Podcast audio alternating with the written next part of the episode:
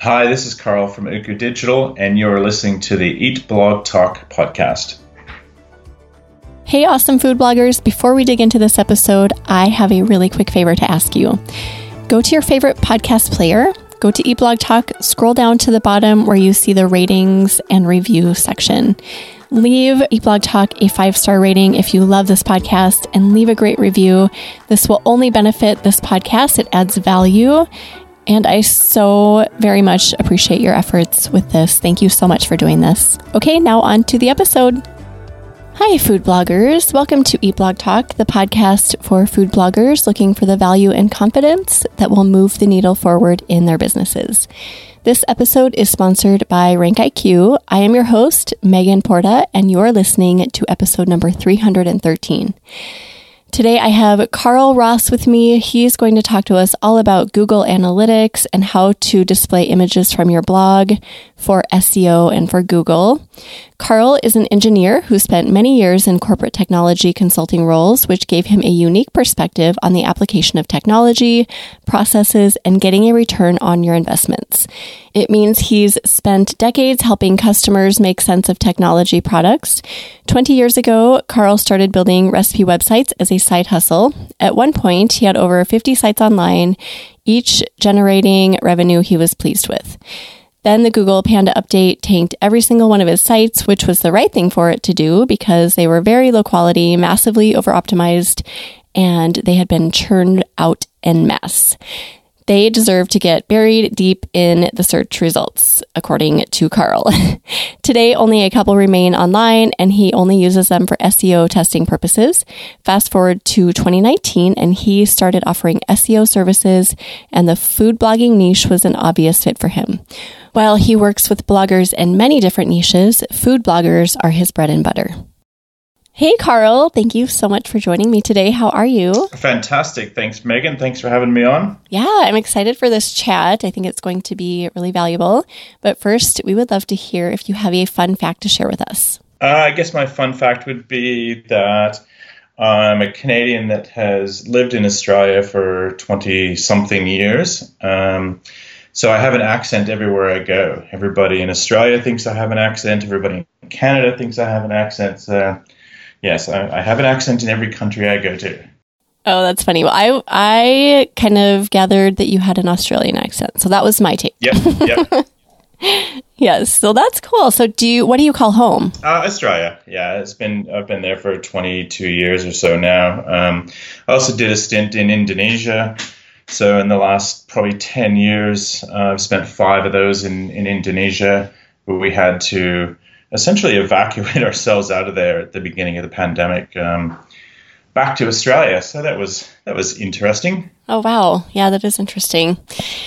All right. Well, you're here to talk about um, very technical stuff that not a lot of us love talking about, but it's very necessary to be a food blogger and at least learning about this and having a surface level understanding of it. So your company is Uku Digital, correct? That's it, yeah. Okay. Digital. And you've been kind of immersed in this world of S E O for how long? Uh, it would be twenty years. Uh, like twenty odd years ago, I was building, we didn't even call them food blogs. I was building recipe websites. Uh, built them all for myself, but they all kind of got destroyed in uh, two thousand eleven when Google rolled out the, the Panda update. Yeah, so you've been in this world for a while, so you know it very well. twenty years is a long time to be immersed in data and S E O. So you have some insights for us today because I know that Google Analytics four is a topic on everyone's mind. It's rolling out in, correct me if I'm wrong, but is it July twenty twenty-three? Yeah, July first, twenty twenty-three. They've basically told us that your existing Google An- Analytics or Google Analytics three will simply stop working, uh, as in it will stop recording new data. Your your data will still be there for a period of time, but as of July first, twenty twenty-three, no more recording in Google Analytics three. Do you know why they're making this change? Um, I think there's some technical issues. There's a lot of data privacy as well. So I believe Google's being sued actually in the European Union. Um, G A three records I P addresses and personally identifiable information, which the the E U has said basically you can't do that anymore. Um, so they've rebuilt uh, analytics from the ground up. So stuff that we probably don't need to know, but we just need to know that it is changing and that G A four is coming. So what do we need to do to prepare for this? Well, at the moment, um, the most important thing to do is to get the Google Analytics four tracking code set up on your site. So we still have a year. Uh, it's early June and we're recording this. So we still have more than a year before G A three stops working. But for certainly for some food bloggers, you know, it's it's quite seasonal. So they may have uh, get a lot of traffic at Easter or Christmas or, or things like that. So it's really important to have at least a twelve-month window of data in there um, to work with. And can you direct people where to go if they don't know how to do this? I did it on my site. I can't remember who urged me to do it, but I did it and it was super easy. But do you have a place to go with like directions? Does Google and does Google have somewhere to direct us? Yeah, there's a few places. Um, at the top of your analytics screen, it usually has a link which will take you somewhere. Um, Grayson Bell has written a pretty good article on how to set up G A four as well. So that's on, on his site. Um, and I think you're going to have a link to, to a G A four article I'm putting on my site where I'm looking more at on how to use it once you've got it set up. But I would probably direct people actually to Grayson's article. It's it's a very good article. And um, when I was looking at putting something on my site, I'm like, well, there's no point in me redoing what he's already done. I'll just link over to it. No need to reinvent the wheel, right? Sometimes. No, no exactly. Yeah. No. Um, and he is with, is it IMARC Interactive? Yes. Yeah, I'm pretty sure I'm pretty sure it's IMARC Interactive. Um, so the, the article on my side, I've, I've just linked straight to his page saying, this is how you insert the G A four code. There's lots of different ways to do it, which which I guess could be an issue for some people. Some of the themes allow you to insert your code. Uh, sometimes you do it by plugins. So that's probably the biggest stumbling block actually is, is figuring out how your particular site injects the current analytics code and then just paste the G A four code right along with it. Don't delete the existing G A three one. We want to keep it going, but just insert the G A four code right next to the existing stuff. And you said you want to have at least twelve months of data on this new G A four before it kicks in. So to do that before July first, twenty twenty-two would be really helpful. Yeah, exactly. Exactly. So that's that's the that's kind of the timeline urgency. If uh, I guess if somebody's listening to this and it's after, you know, July first, twenty twenty-two, it's it's still fine. Like you, you still want to get it going as quickly as you can, but I, when I'm looking at data, I like to have the longest time period available, um, and I really like to look at the seasonality of stuff as well. So that's what I'm trying to get everybody to do is is have a have a year's worth of data in there to work with. So we're not going to be able to look back at our data from that point on on G A three at all? It's going to be gone? No, not yet. So what Google said so far is that you will still have access to your existing data in G A three for a minimum of six months. So that's essentially the very end of, of twenty twenty-three, maybe January twenty twenty-four. We don't actually know when they're going to delete all the data, but they've said that they will. They, they've said they, I think they have to because of the privacy issues, but yeah, they've said that they're essentially going to be deleting everything that's in, in G A three at some point Uh, six months after July first, twenty twenty-three. How do you recommend we log what we've done? I mean, I can see maybe a brand would want to know what was your traffic for the past two to three years. You know what I mean? So how do we retain that information? Uh, you can export it out of there. So Google Analytics has got some really handy export features. Um, you can export, run a certain date range, and then export to Google Sheets. Um, I do that quite a bit when I'm working with data is actually get it out of out of G A and into a spreadsheet. So, yeah.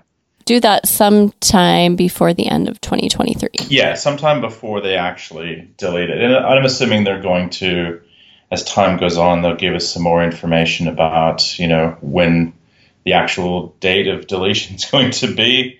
Um, it'll be a pretty tricky time, like imagining, say, August of twenty twenty-three. And if you want to compare your data, you're actually going to have to to get it from two different sources. So, you know, you need to export out of G A three and then also G A four. It's it's going to be a nightmare. Oh, yeah. It's going to be a nightmare, everyone. So yeah. Buckle in. yeah, yeah. The last the last half of twenty twenty-three is not going to be much fun. Yeah, yeah, I can see that. But it's good to know. I mean, we have plenty of time. We can kind of mentally gear ourselves up for it. So yeah. It's good to have it on the radar. And I, I suspect that as the time gets closer, you know, we'll have more and more tools available to us. And um, it's certainly something I'm keeping an eye on and something I'll be, I'll be digging into. Um, because, yeah, for me, data is just... data is key. So we'll have to do a follow-up interview maybe, you know, right around that sure. time and just kind of touch base then and see what's coming, what's changed, what's developed and all of that.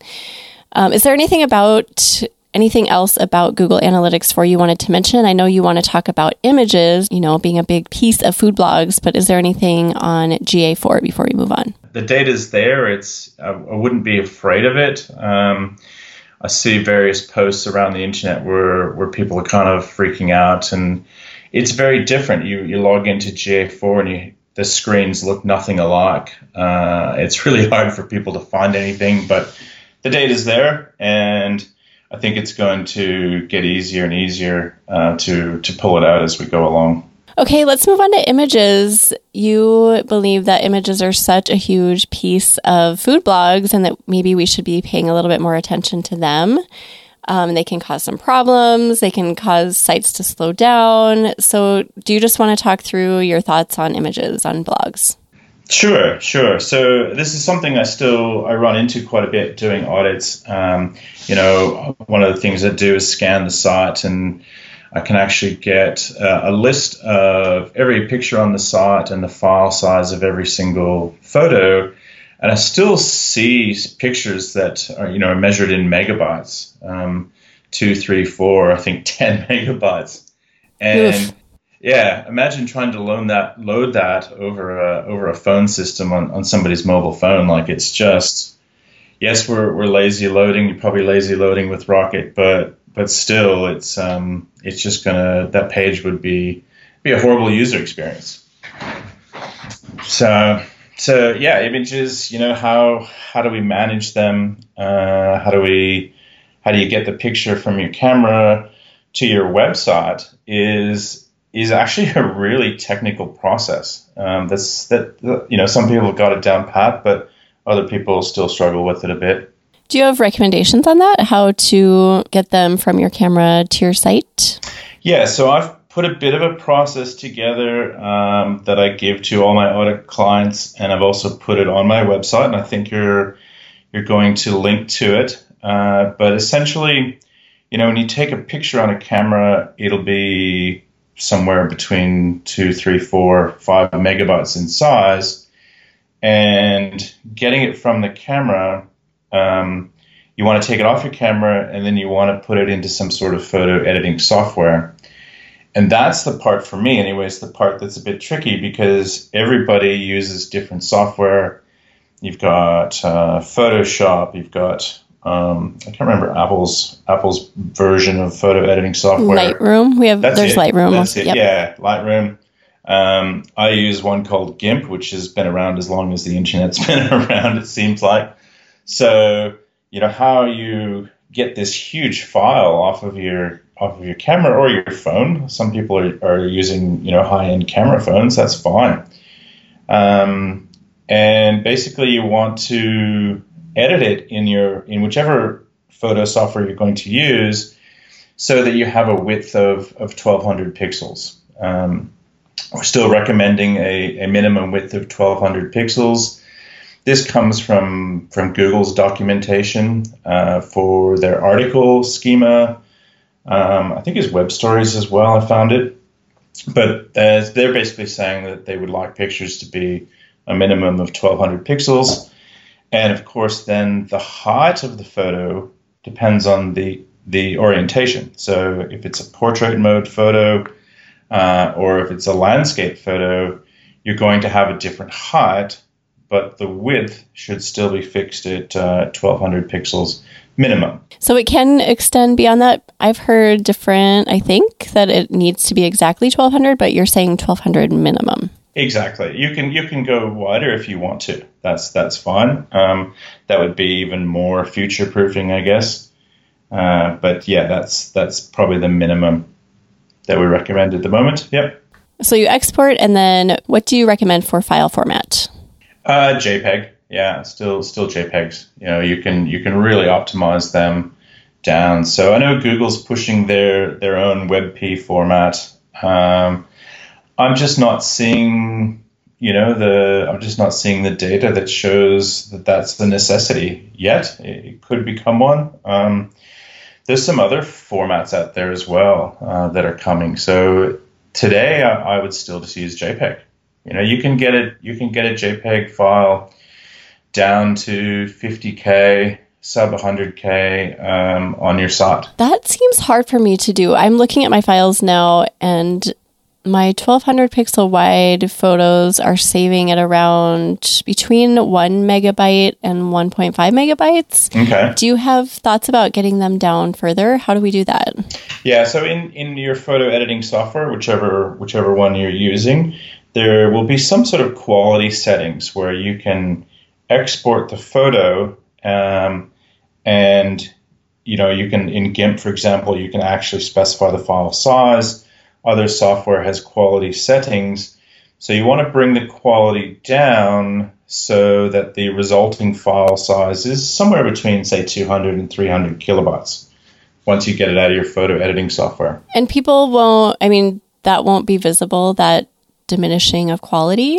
Yeah, it, there there is there is a trade-off in quality, of course, but when we think about the most traffic to food blogs, you know, is actually on people's mobile phones. And those screen sizes are, are pretty small, somewhere in the range of three hundred to four hundred pixels. So, you know, yes, um, there is a an image quality trade-off, but, um, you know, I don't I don't notice it on a, on a mobile phone.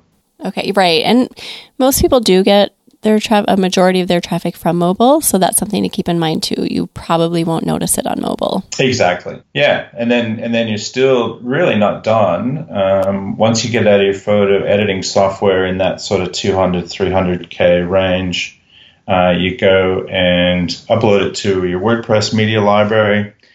And if you're running something like ShortPixel or ImageFy, Uh, probably probably the two ones that uh, I've worked with the most and, and would recommend, that's when you actually get it down to the, the sub one hundred K mark, you know, fifty, sixty, seventy kilobytes um, in size. So you recommend ShortPixel?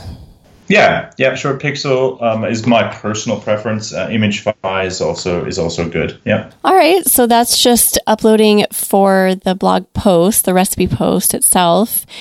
Um, do you have insights as far as recipe card images and also feature images? Yeah, so a lot of a lot of times you can actually reuse the featured image for the recipe card. Um, the recipe card photo is really, really important because that's the one that should appear in the recipe carousel on the Google page. So if you you type in a recipe search, um, you should get a recipe carousel at the top of the Google page. And the, that will pull the uh, recipe card photo um, if Google's doing it right. Sometimes it doesn't, but you know, ninety-eight percent of the time, um, the picture you see there will be the recipe card photo. So that's a that's a hugely important picture because that's the what people are seeing first about your listing in Google. I'm going to tell you how I do it, and I'm really hoping this is right. So I usually use my my hero shot, so the one that I have at the very top of my recipe post, I use that same photo from the media library in my recipe card. Is that exactly good? Okay. Yeah, exactly. Phew. Exactly. So you can, it saves you some work because you can use the same photo in three different places. Um, depending on the theme that you're running, you don't actually see the featured image on the page itself. So lots of people are running Feast themes. um, and you won't see your featured image anywhere on the page. It gets pulled into thumbnails from categories in the homepage. So you set the featured image, but you don't actually see it on the page. Um, but then you use the hero shot, like you've mentioned, and then you can use the same one in the recipe card. So three birds, one stone. Yes, perfect. I like that. And I had heard someone saying a while ago in one of the groups I'm in that they were told to resize the featured image to exactly a square. So it was supposed to be twelve hundred by twelve hundred, sa- saved separately, so not something you already used from your post. I think it depends on the thumbnail settings you're using. So again, I'm going to assume that quite a few of your listeners will be running Feast. So by default, I think the Feast does have square thumbnails. So that makes sense. There would be no cropping or anything. Um, but you don't have to have square thumbnails with Feast. You could have both portrait and landscape as well. So it really, really depends on, on what you're running um, on your homepage and your category pages in terms of the orientation of your thumbnails. Okay, that makes a lot more sense to me. Thank you for clarifying that. Um, also, just talking more in general about S E O, you know this, Carl, there's so much, right? There's like constant new information. There's old information we all have to learn. We could make S E O a full-time job on our food blogs for sure. But we don't want to do that because we have other things we like to do. We like taking pictures and we have social media and all of these other areas of our business that we need to keep an eye on. So where do you recommend we put our efforts with S E O? We can't do it all. So what do we focus on?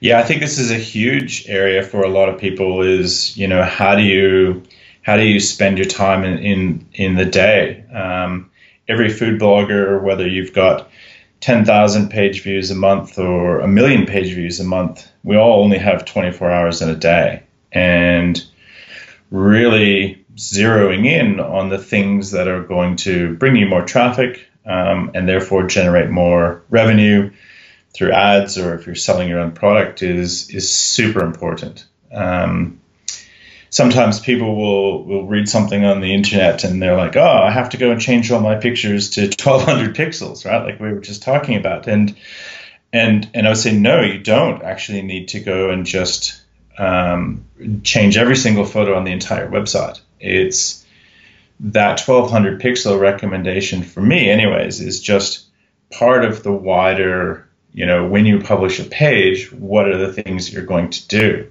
Um, so yes, I think I think that's a huge problem. People uh, will will make changes because they've seen something on the net somewhere, and in in isolation, yes, it's the right thing to do, but it doesn't mean they spend a week, you know, changing all the pictures twelve hundred pixels wide.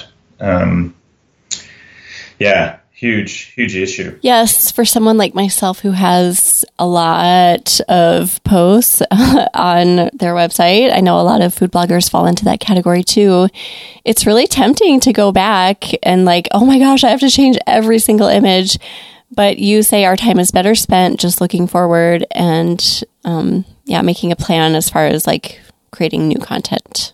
Yeah, and for, for me, it's all about the data. You know, it's it's the having an understanding of the, you know, the primary keyword for every single page on your site, um, understanding what the search volume is, the difficulty score, and what your current rank is. Um, and then using that information to decide where to where to spend your time. Now, I I don't really focus too much on social media at all, so so everything I'm kind of saying is really S E O-wise, but um, yeah, if, if a post is already ranking, you know, in the top three and it's bringing in traffic and you've already identified the best keyword for it and you're holding down the number one spot, but your pictures aren't twelve hundred pixels wide, don't touch it. It's, yeah, do, do something else with your time, your limited time. Let's take a really quick break from the episode to chat about RankIQ for just a minute. RankIQ is my favorite keyword research tool that is made just for bloggers. My food blog, Pip and Abby, used to get wild Pinterest traffic, and I rode that wave for many years. Once the tides turned with that situation, I came to the conclusion that I finally needed to dig into S E O. For the first time ever, my organic traffic is on the rise thanks to RankIQ. From January through April twenty twenty-two, I published three pieces of new non-recipe content per week to my blog, all of which were researched and run through the optimizer within RankIQ. My page views are up forty-three percent year over year, and that number continues to steadily increase every time I check Google Analytics. Also, all of the non-recipe content I'm writing about in these posts supports my other content in some way, so this could be a positive signal to Google that I'm an authority in certain sub-niches within my blog. Go to rank I Q dot com to sign up and see for yourself how awesome it is.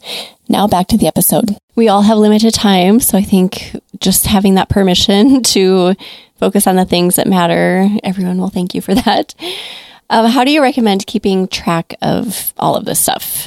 Um, so I think there's there's four tools really that every every food blogger should be using as part of their in their toolkit. Uh, obviously, we have Google Analytics, which we were we've you know it's going to be a bit of a mess over the next year, uh, but it's still absolutely critical because Google Analytics will show you you know the pages that people are going to um, and where they're coming from. If it's Google or Pinterest or Facebook, you know, you can you can see where your traffic is is first landing on your site. Um, the next tool, which for me is super important, is Google Search Console. Um, these are these are both free products from Google, and they're incredibly valuable.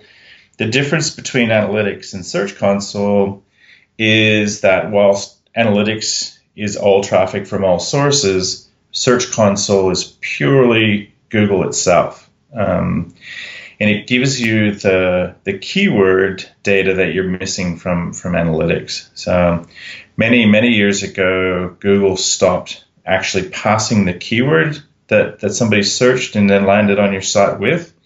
You used to actually see that in Analytics because they passed that keyword along, but I think they took that away from us like a decade ago. So so now you have to go into Search Console to, to get access to the keyword data. And so, you know, how many impressions a keyword is getting and, and of course, how many clicks you're you're getting um, for your various pages. I love Google Search Console. I didn't always used to love it, but it's for someone like me who's not super data-driven like you are. I mean, I aim to be like you, Carl, but I'm not, you know, it's not like in my D N A, but um, I... It took me a long time to get to the place where I could stomach Google, Google Search Console without just being yeah. overwhelmed and like, what am I looking at in here? But once I just kind of forced myself to get into it and dig in and learn it and get to know it, it is so gold. There's so much gold inside of there. So I encourage oh, people listening is. to just do it, right? Absolutely. Absolutely. You know, get into Search Console, poke around, uh, have a play. And, you know, there's there's so many gems in there. Um, it's actually part, for me, Search Console is part of the keyword research process for existing pages. So uh, I work with, um, I do a lot of content republishing with people, um, and sometimes there will be keywords that Google has already associated with a particular page that you haven't optimized that page for at all. So, um, but you're getting impressions in Search Console. So you can go in and if you filter by page, um, you can actually then sort by impressions rather than clicks. The default, you know, here I am sort of waving my hand around in the air, but we're not on camera. um, the default is, is clicks, but if if you move over to the next column to the right, it's impressions and sort by impressions. Sometimes what will happen is that keywords will kind of rise up to the top under the impressions column, where Google's like, yeah, I'm giving you, you know, thousands of impressions for this keyword on this page, but you're in like position eight, nine, ten, eleven, something like that, and you're not actually getting the clicks. So you go, ah, oh, okay, Google Google has already associated this keyword with this page. Well, I need to go in and, you know, optimize the page for that keyword, maybe build some internal links using that keyword. And next thing you know, you've got a top three spot. uh, top three ranking, which should then put you into the recipe carousel, the top of the carousel. Yeah, it's like there's little personalized nuggets hiding in Google Search Console that you don't necessarily know are there, but once you learn them, you're like, oh my gosh, this is made for me. It's made for your own content. Yep. Yeah, exactly. Exactly. And it's, you have all that data sitting there for pages that you already have on your site. Uh, of course, it doesn't work for, for a new page you haven't actually published yet. You don't have that data yet, but people who've got like maybe five hundred recipes on their site and, you know, only a quarter of those pages actually bring in any substantial traffic, that's a, they're prime candidates for content republishing, um, you know, retargeting new keywords for the page. And as I was saying, I actually, yes, use keyword research tools by all means, but also um, don't uh, don't forget about Search Console when you're doing keyword research for an existing page. Now, when Google Analytics turns to G A four, is our data in G S C going away as well? Nope. No, they're completely oh, good. Separate things. Yeah, no, they're completely different uh, products from Google. So there's... I was massively holding my breath there. yeah, no, no, no impact on Search Console at all, which is great. Okay, good. Yeah. That's great.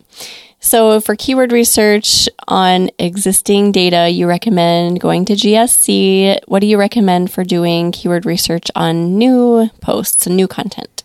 Uh, I, I love KeySearch. KeySearch is fantastic. Um, you know, Keywords Everywhere is also pretty good.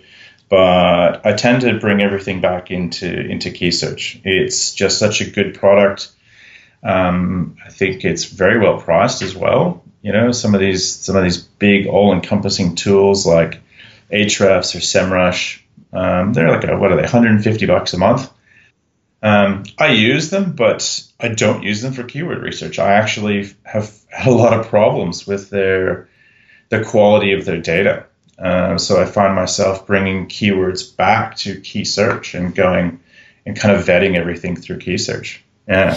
Yeah, I know a lot of food bloggers use KeySearch as well. It's a very popular one, and I agree the price is so much more alluring than I I can't remember. I think SEMrush is somewhere I don't I remember being a part of it for about a year and I was like, why am I paying this much exactly. money? Exactly. Yes. I didn't really uh, know what I was paying for, and every time I went in I didn't really know what I was looking for. So I stopped doing that, and KeySearch is a great option. Yeah.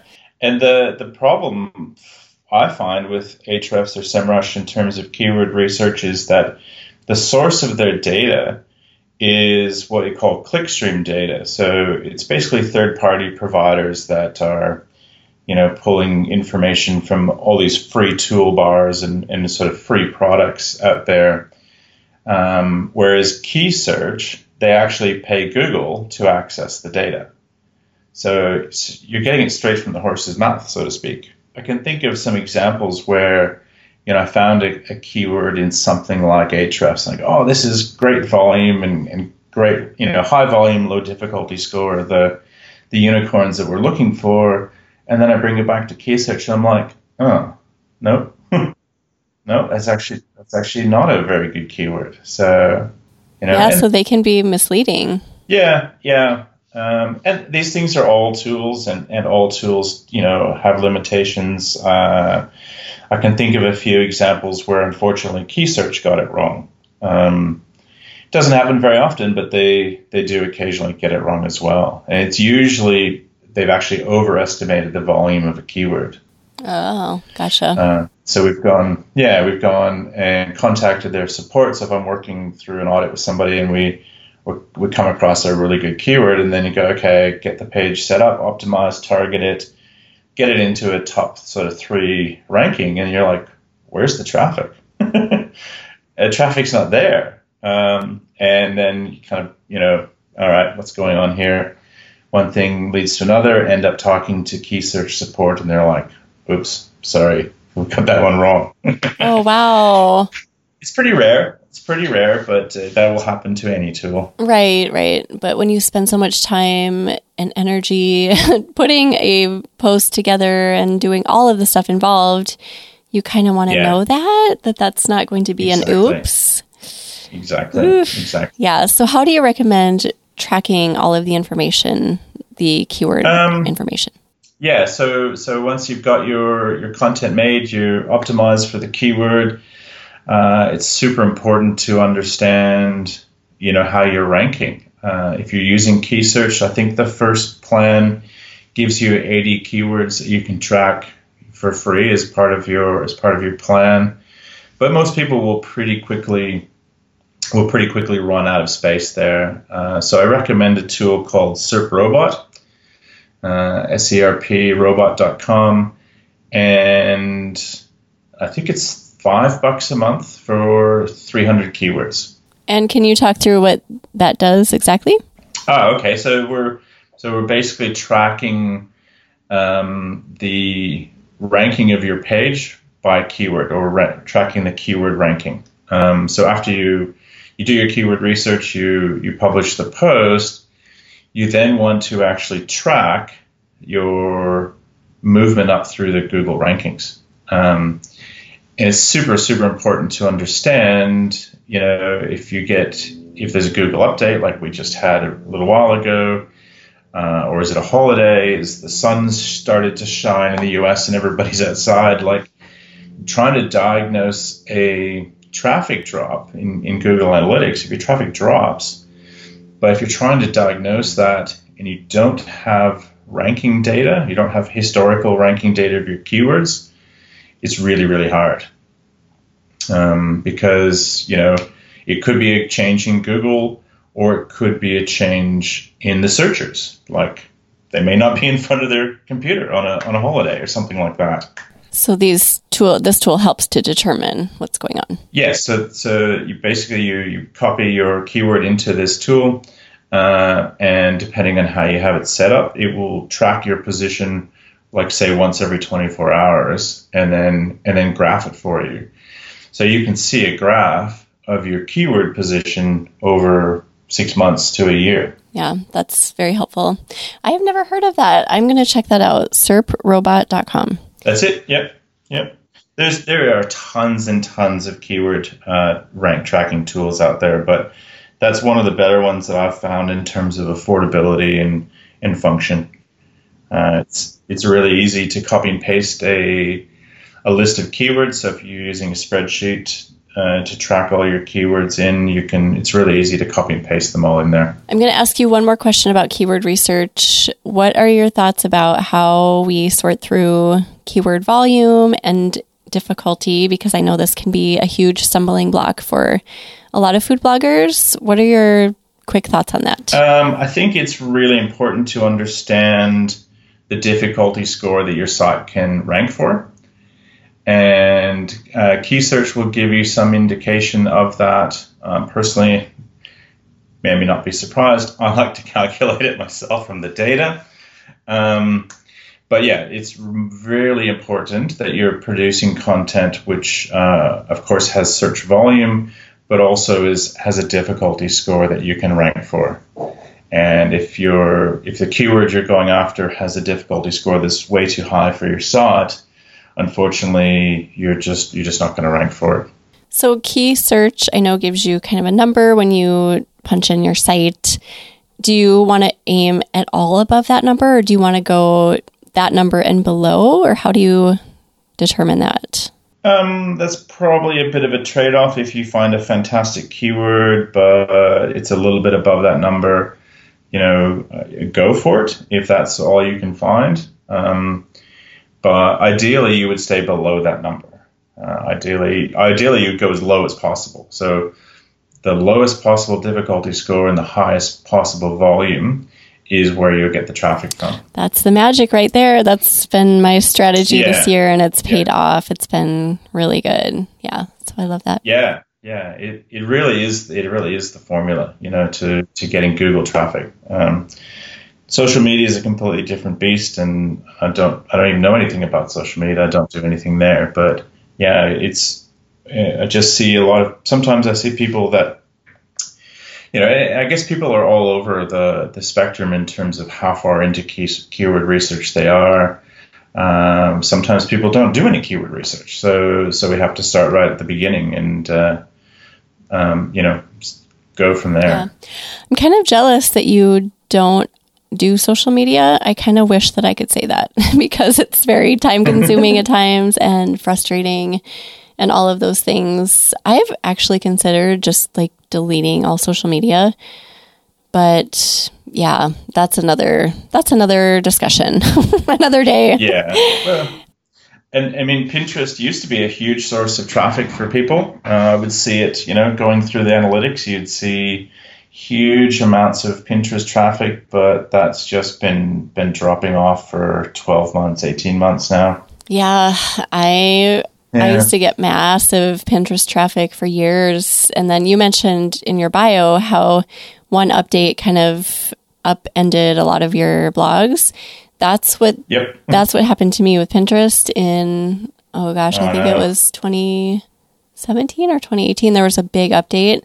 Overnight, all of my traffic was gone. So then I was oh, no. like, oh, I better learn what this S E O stuff is all about and and enter that world. So that is when I started yep. learning. And it's been really helpful. It's been quite a journey, but it's so worth it to dig in and learn. Yeah, it's a, it's a big, complicated beast, but, um, you know, it's... I think the fundamentals are probably easier to pick up quickly, um, you know, but if you do something like if you're trying to get every tiny little S E O advantage you can and, and stack them all up on top of each other is when you really see the gains. Um, and it's a it's a big it's a big thing. Okay, Carl, last but not least, I want to ask you about this Google Core update that was just released at the end of May of twenty twenty-two. What are your insights on that? Yeah, so May twenty-fifth, Google came out and said, surprise, core update for everybody. Um, and so the time, and they said it will take somewhere between one and two weeks to fully fully ro- roll out, and, and when we're actually recording this, this, the two weeks hasn't gone by yet, so it's a bit early to tell. Uh, some of the preliminary things that I've been tracking, it looks like uh, some Y M Y L sites, so Your Money, Your Life, uh, medical, finance, you know, things which require huge amounts of expertise to, to be authorities on. They look to be have, have been affected again. Uh, affiliate sites, so so content that's put out really just to attract um, keywords to drive people to affiliate websites looks to have been hit as well. So these things are are not your your typical food bloggers, um, and often you know I find people who've gone through um, an audit or gone through any sort of exercise where they're really focusing on producing high quality content, uh, they actually often benefit from core updates. So so I, I don't think core updates are something to be afraid of. Um, you know, the last one we had was, uh, was it November or December of last year? So this is actually our first one for twenty twenty-two. Um, but I welcome them because because I just see high quality sites, high quality content, keyword research, you know, Um, all my audit customers who are following all the recommendations in the audits then actually do quite well out of core updates. I have a few friends in the food blogging space who seem to have been hit really hard with this update, and they do produce really high quality content. Could it be a fluke? Could it just have been something else that coincided? Are you seeing anything like this with other food bloggers right now? I did I did see some traffic drops, um, but they coincided with a U S holiday. They coincided with some some U S current events, which seemed to actually take people away from the from the computer. And that's where it comes back to the rank tracking data. Like if you're if you're still holding, you know, position one for the keyword and you had it last month and you still have it this month after the core update, then you haven't, that keyword hasn't been affected.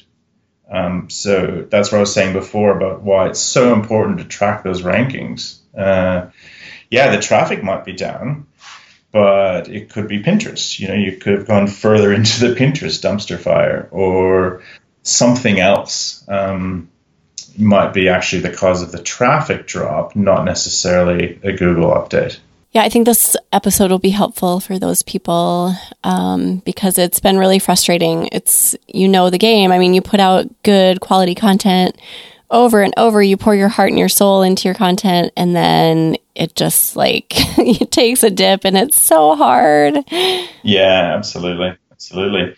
And if you you're not necessarily done though, once you make the content, you know, you've, then you've got to build links to it, um, be they external links or or internal links from your site. Internal linking is so important as well. Um, so. You know, not surprisingly, this is something I, I export into spreadsheets, and, you know, I look at columns and, and lists of links, and I can see every single page on your site, what other pages on your own site are linking to it, and what's the anchor text, and, you know, uh, some really interesting patterns emerge out of that. How much time do you spend evaluating, like, let's say just talking about your own sites that you've managed in the past, how much time do you spend tracking all of this and investigating? Um, probably too much. um, I guess it's one of those things. Once you once you have it set up, it's it's fairly self-sustaining. You know, things like rank trackers. It's just a matter of getting the the right keywords in there.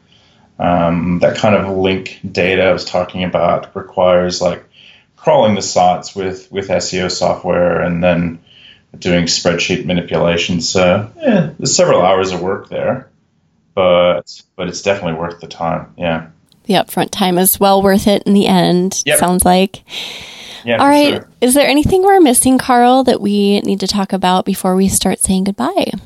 Uh, not that I can not that I can think of. I hope I hope this has been been useful for everybody. Um, yeah, let's let's catch up again at some point in the future when we know a bit more about G A four and uh, and see how it's going. Yeah, sounds great. Well, thank you so much for joining me today and for sharing all this value with food bloggers. We appreciate you. Oh, thank you for having me on. It's been a pleasure. I love to ask all my guests if they have either a favorite quote or words of inspiration to leave us with. Uh, yes, I do have one. So, you know, talking about G A four is obviously a big change, um, and change is something to be to be welcomed.